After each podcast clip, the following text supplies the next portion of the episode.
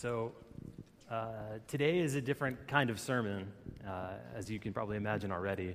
Instead of me preaching a sermon just about how to share your faith at work, school, and with friends, we decided to change it up a little bit and do a panel discussion.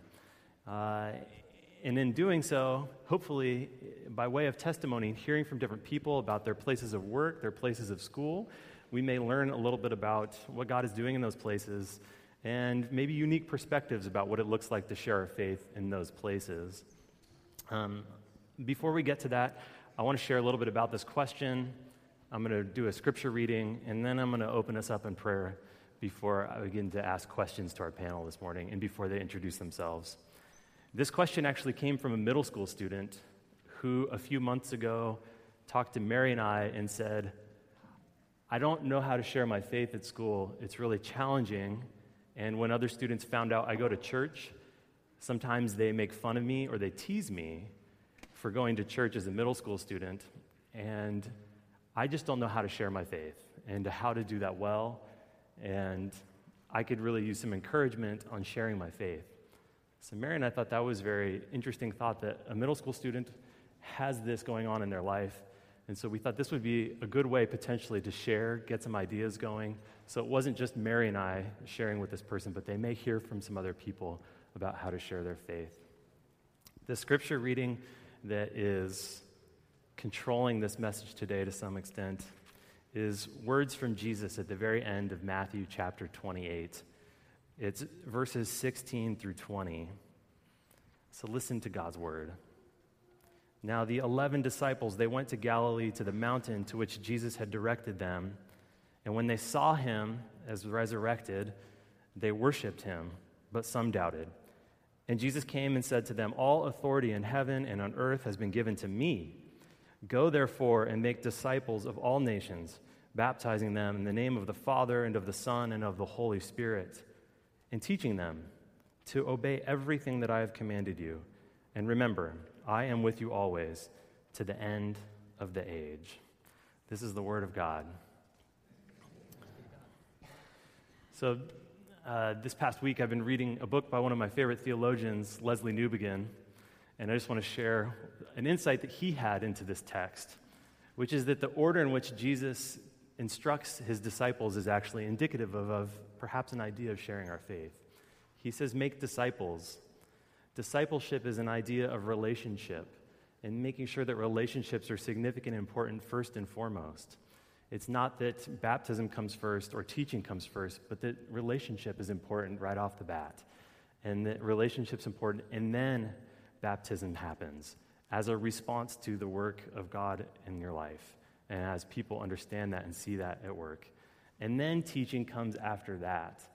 And I just thought that was really interesting. Lesslie Newbigin was a missionary in India for 30 years in the 20th century. And then when he came back to England, he tried to apply those ideas and concepts back in England by building relationships, then pursuing and seeing faith at work in other people's lives, and then teaching. Really interesting. So, with that, let's open with prayer, and then we'll get into this panel discussion this morning. Lord God, thank you for you. Thank you for who you are from the very beginning of time as you created this world in which we live and how you have uniquely made every one of us. And so, God, we pray for this panel discussion today, God, that it would be glorifying to you, that we would be able to learn from one another, and that for our panelists today, God, that their hearts would be calm and that they would just be able to share clearly from who they are in their own life experiences. And so, God, we pray that your Holy Spirit would be with us as we enter into this time of discussion about sharing our faith. We pray this in Jesus' name. Amen. Okay, we'll begin with the first question, which is Will you share your name, share your context, work, school, and if you have a long arc of work, just share a bit about that history of that work. And then, what's your favorite go to sandwich? If you're traveling, if you're out and about, what's the one sandwich you go for? Um, good morning. My name is Daniel Weaver. I'm a programmer for Facebook, um, and I've worked for a bunch of Valley companies before that. Um, and my go to sandwich uh, is pretty much anything at the sandwich spot. Okay. Uh, good morning. My name is Madeline Ditzler. I'm a student at Dartmouth College. I just finished my freshman year. Um, and my go to sandwich is probably egg salad with pickles. Oh, you got one. Uh, my name is Chuck Litchfield, and um, I was in the Navy for 25 years. And my go to sandwich is probably a Philly cheesesteak. Philly cheesesteak. You can tell he lived in Philadelphia. My name is Sarah Cowie, and I'm a high school teacher in San Mateo, a public school, and I've been there for this will be my 25th year. Oh, my favorite sandwich. I would go with turkey, bacon, lettuce, tomato. That'd be good. Turkey, bacon, lettuce, tomato. Okay. Thanks for sharing. That's a bit of an inside joke. Maybe I'll share it at the end of our panel discussion. Sarah and Madeline and I had lunch together this week, and well, I'll share it later because it may come up in the panel discussion. two, question two, just um, share a story about a time when you knew that God was at work in your life, when God was really present with you. Share a time in your life when you knew that to be true. I get to go first. Yeah, we'll go in line. Um, so when I was about 30, uh, uh, I was at church, and, and my pastor was doing a benediction, and, and the tradition at, at, that church was to hold our hands out during the benediction. And uh, one of the things he said was, so look at the way that you're holding your hands. Some people are holding their hands you know, cupped like this, and other people are holding their hands uh, wide open. And uh, I was very much a holding my hands cupped person. I, uh, I was a very, uh, I think, unhappy person in my 20s and in my teens. Um, and so, uh, yeah, part of holding it is I, I thought, well, I didn't think. So, so, you know, internally, I'd internalized this idea that God's love was small and rare. And so I, I would catch uh, something small and hold on to it tightly. And Keith encouraged all of us to think about God's love as being everywhere and holding your hands wide open, that you can't catch one. There, you need to be, uh, have your hand open to touch uh, as much of God's love as you can. And uh, as I thought about that, I kind of reflected how, uh, without much of a plan uh, to my life or much, uh, or enjoying it a whole lot, I, I, actually had a pretty good life. And I felt very blessed that I'd been taken care of in this way. Um, a sparrow or flower in the field. Um, and that you know, touched off a time of, of really just appreciating um, how lucky I'd been and how God had worked in my life. I think recently, uh, just this past term, I was I was having a really hard time. Had some pretty ugly drama with my roommate. Uh, calculus was really difficult and very frustrating, and uh, my dog had just passed away back home, and I'd sort of started to feel like I just I wasn't good enough. I didn't deserve the education I was being given, and there was, you know, I just I wasn't enough.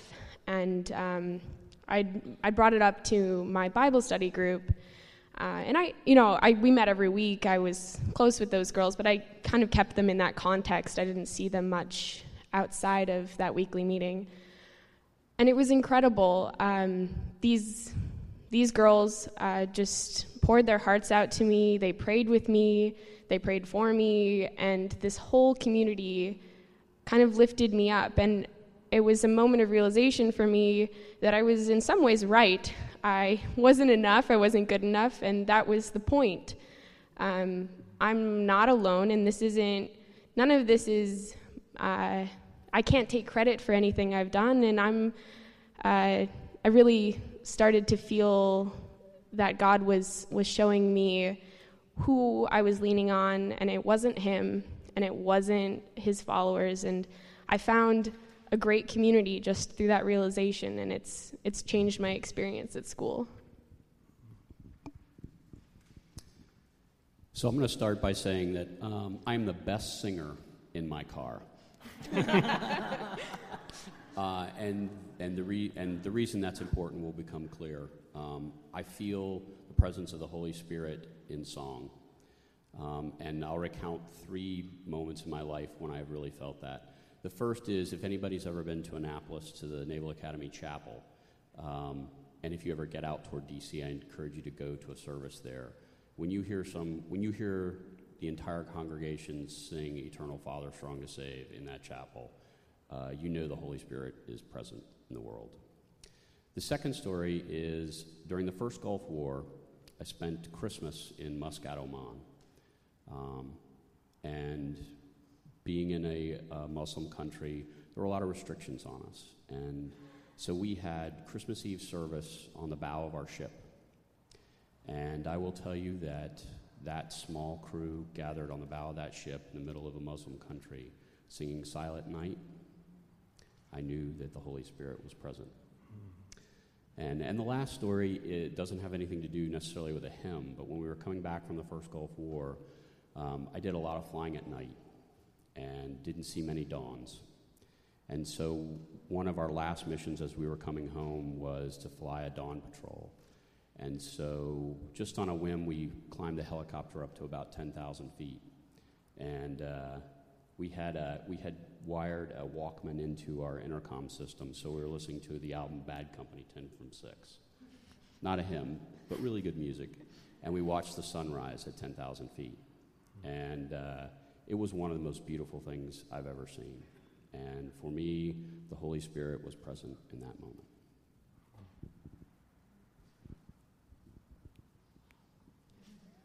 I like Amazing Grace. Amazing Grace, good one. Sorry. Um, for me, my story is similar to Madeline. I would say about three or four years ago, I was having a crisis of spirit, in essence. Um, if you've ever watched Brene Brown, anybody?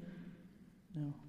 She has this very funny speech about vulnerability and the idea that you could have a nervous breakdown, and then she crossed it out and put spiritual awakening. And so for me, about three years ago, I had, in essence, a spiritual awakening where I realized I was focusing much more on my mental and physical being and not at all on my spiritual and emotional being. And I realized I couldn't live my life that way anymore. And so for me to take this huge jump of faith and go to this, you know, very um, important retreat that I went to to kind of change the way that I was living my life um, was a huge leap. And I knew that I could do it if I had God with me. Um, I had been raised in a spiritual tradition, but it wasn't very, how should we say, forgiving and welcoming and loving in that sense. I won't say which one, but you could guess. Um, and then when I came here and met with Mary and Kurt, and they wanted to hear my story, and there's so many amazing people here, just the fellowship. You know, when people talk about church, so much it's about the people. You know, and yes, it's about God and that we're coming together and, you know, deep in that relationship. Um, but for me, it's just been an amazing journey this last two or three years, and I feel really blessed. So from that brokenness, um, now when I see everything, I see so many blessings, and uh, that's how God shows up for me today. So thank you. Thanks for sharing, everybody. Um, I wonder what is what are some of the challenges and the joys of sharing faith in your context. You just shared faith with us, which is beautiful, and I'm wondering what does it look like in that context for you? What are some of the challenges and joys there? Starting with Daniel again. um, so I don't know what preconceptions people have of Facebook. If you've seen the social network, you probably have pretty good preconception. But one of the things that's not obvious um, is that there are a lot of immigrants at Facebook. So people from other countries, other cultures, uh, other religions. Um, and what that means, uh, so, so I spend uh, many lunches uh, educating people on the American political system, um, but also on um, Christianity, um, their perceptions uh, of Christianity uh, growing up in a Muslim world is extremely different.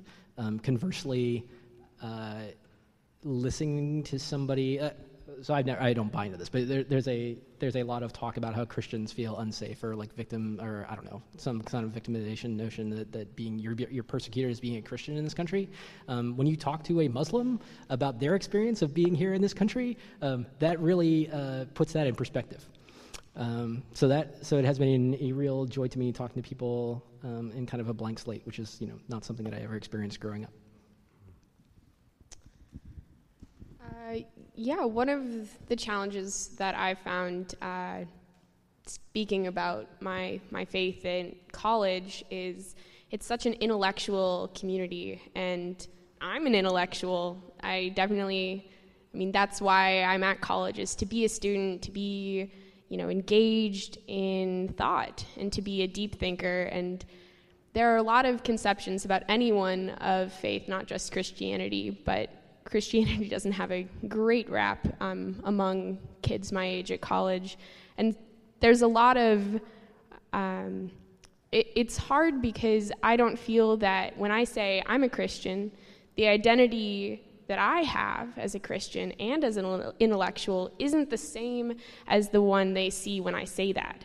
I'm, there's this huge fear that now that I'm a Christian, I am dogmatic and, um, you know, I, yes, judgmental, and I'm not, you know, I'm not gonna, I'm not a, you know, an, I'm not an intellectual in the in the way I feel I am. I self-identify, and so um, it's sometimes difficult and, and definitely I'm hesitant to share that information with people who don't already know me as a thinker and an intellectual. Um, it's definitely one of the challenges.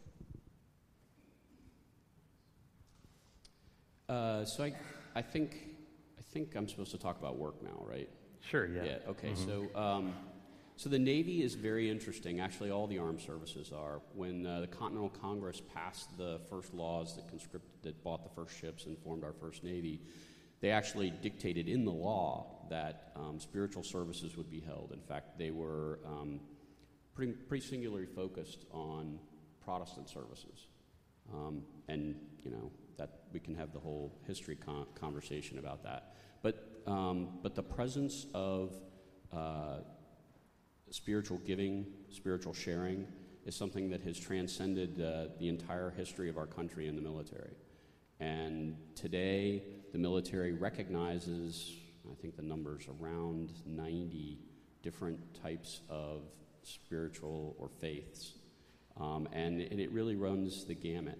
But I think that one of the most important aspects of it is, is that it does, as a organization, as a, as a, um, as a workplace, co- incorporates spirituality into it. And so there are provisions on the Navy ship on Sundays for, uh, for services. There are provisions for um, Muslim observances of the times of prayer during the day. Um, there are provisions for spaces for uh, sailors of the Jewish faith to observe the Sabbath on Friday.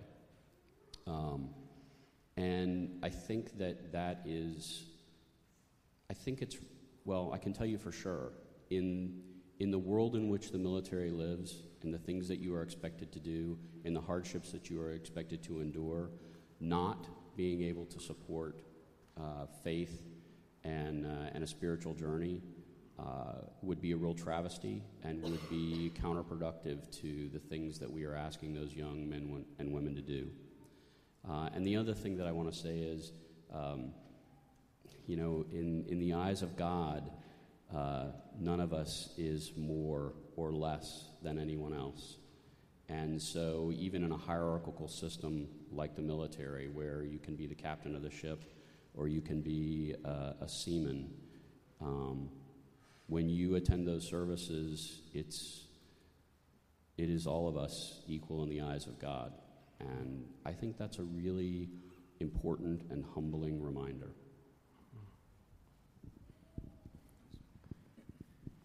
So I do work in a public school, and so there are lots of rules and laws about what you are and are not allowed to do.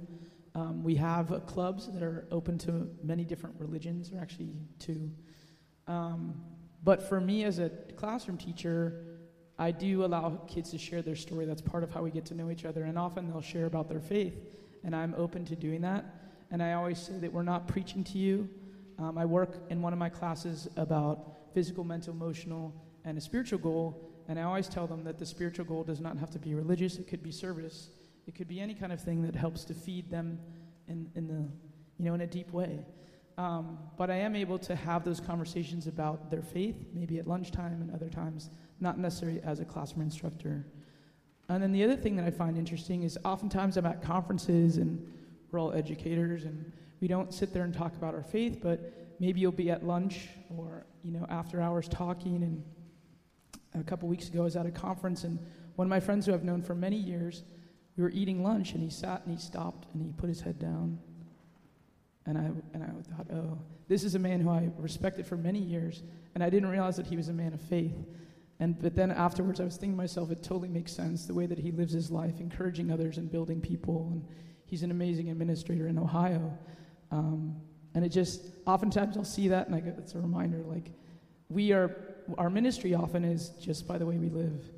It's not by preaching in essence. And that's what Mary has told me that, you know, in education, it's ministry. Just, it's not, you know, the same title, the same label. Thank you. Okay, last question, and then I'll get to the inside joke from the first question. But um, what's a piece of advice you would share with this church community about sharing our faith? What's one piece of advice? I, so nobody really wants to be evangelized, right? But everybody wants to have more trusted friends. Um, I was thinking about this last night. I thought this was really profound. And then they sang this ch- little children's song this morning about love is something you give it away. I think. Uh, so, and in general, the first thing is is that you always want to speak to everybody in love. But the but the other part is about vulnerability, right? And so if you think about what trust is, trust is the the exercise of exposing a vulnerability and having that being supported um, by another person. It's really hard to build uh, a relationship with somebody um, if you don't show any vulnerability or you're not able to uh, help them when they're showing you vulnerability.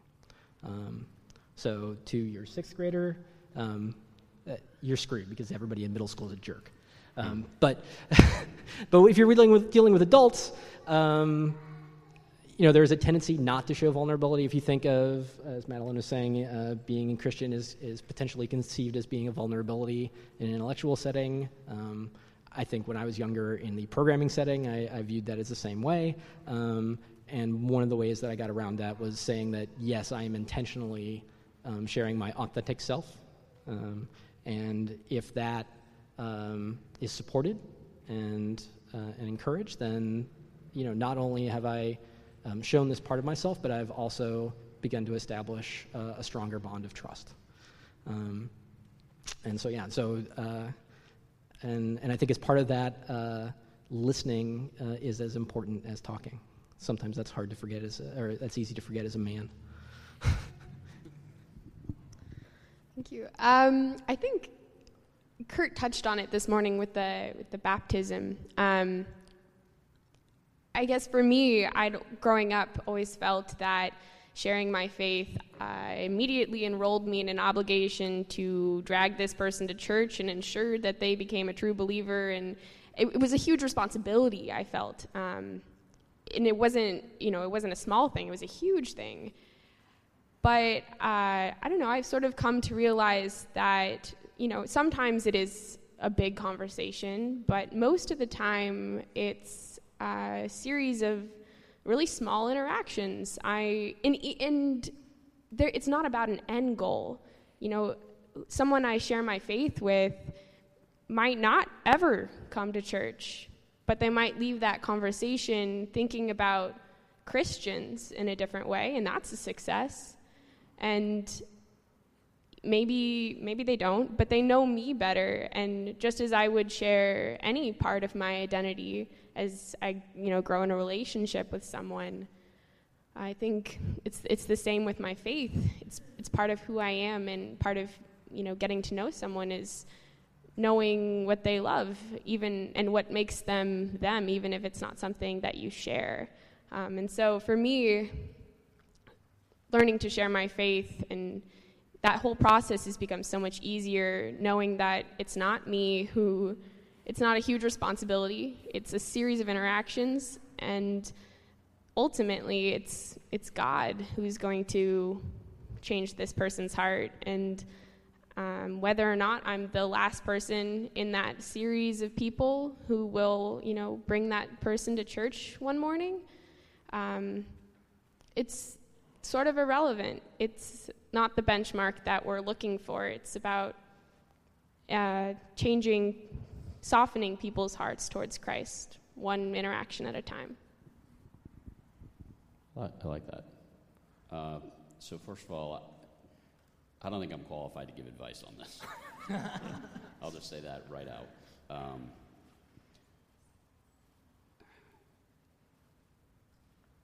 I'm not. There are people that I have served with, there are people I have known that I think reached a state of grace. And, um, and I'm a sinner, and I look at them and I am jealous. Um, and so I don't feel qualified to give advice on that. I think all I can say is, is that I, I long for that. And if God helps me find it, then that's a good thing.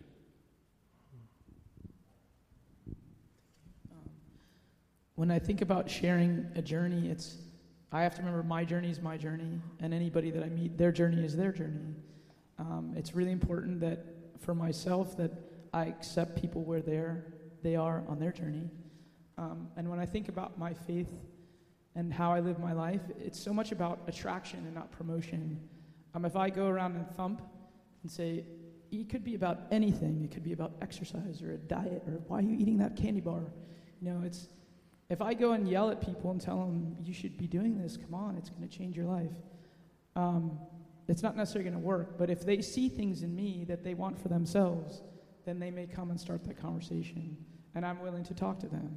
Um, but it is, it is a big, big leap, right? It's do you have uh, the willingness to share yourself in that way? And, and uh, do you want to help others? So I think for me, being of service is kind of one of the biggest ways to share your faith. But yeah, that's kind of the deal. Well, thank you, everybody. Let's give a round of applause to our panel today. Thank you.